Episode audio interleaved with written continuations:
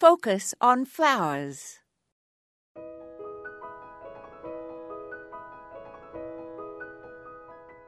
The early blooming Iris reticulata are the tiniest irises, and they bloom very early in the spring. Reticulata means netted and refers to the fibrous netting that covers the bulb. There are many forms and hybrids, but the narrow leaves always emerge first and grow fast to about four or five inches. The blooms follow, and the flowers come out at the same time as the crocuses and love sunny locations. There are rich velvety purples, maroons, and yellows, and the variety Cantab is a soft blue.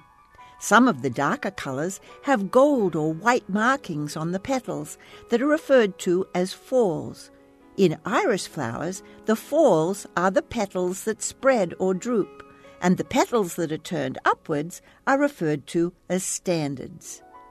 The grassy foliage of these miniatures dies off in early summer and is unlike the foliage of any other type of iris.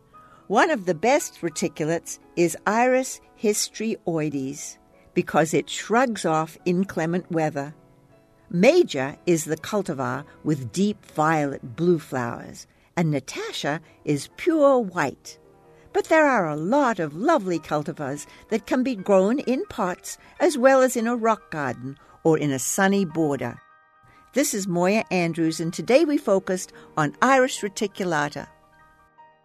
To subscribe to our free weekly podcast or listen to hundreds of archived episodes, visit us online at focusonflowers.org.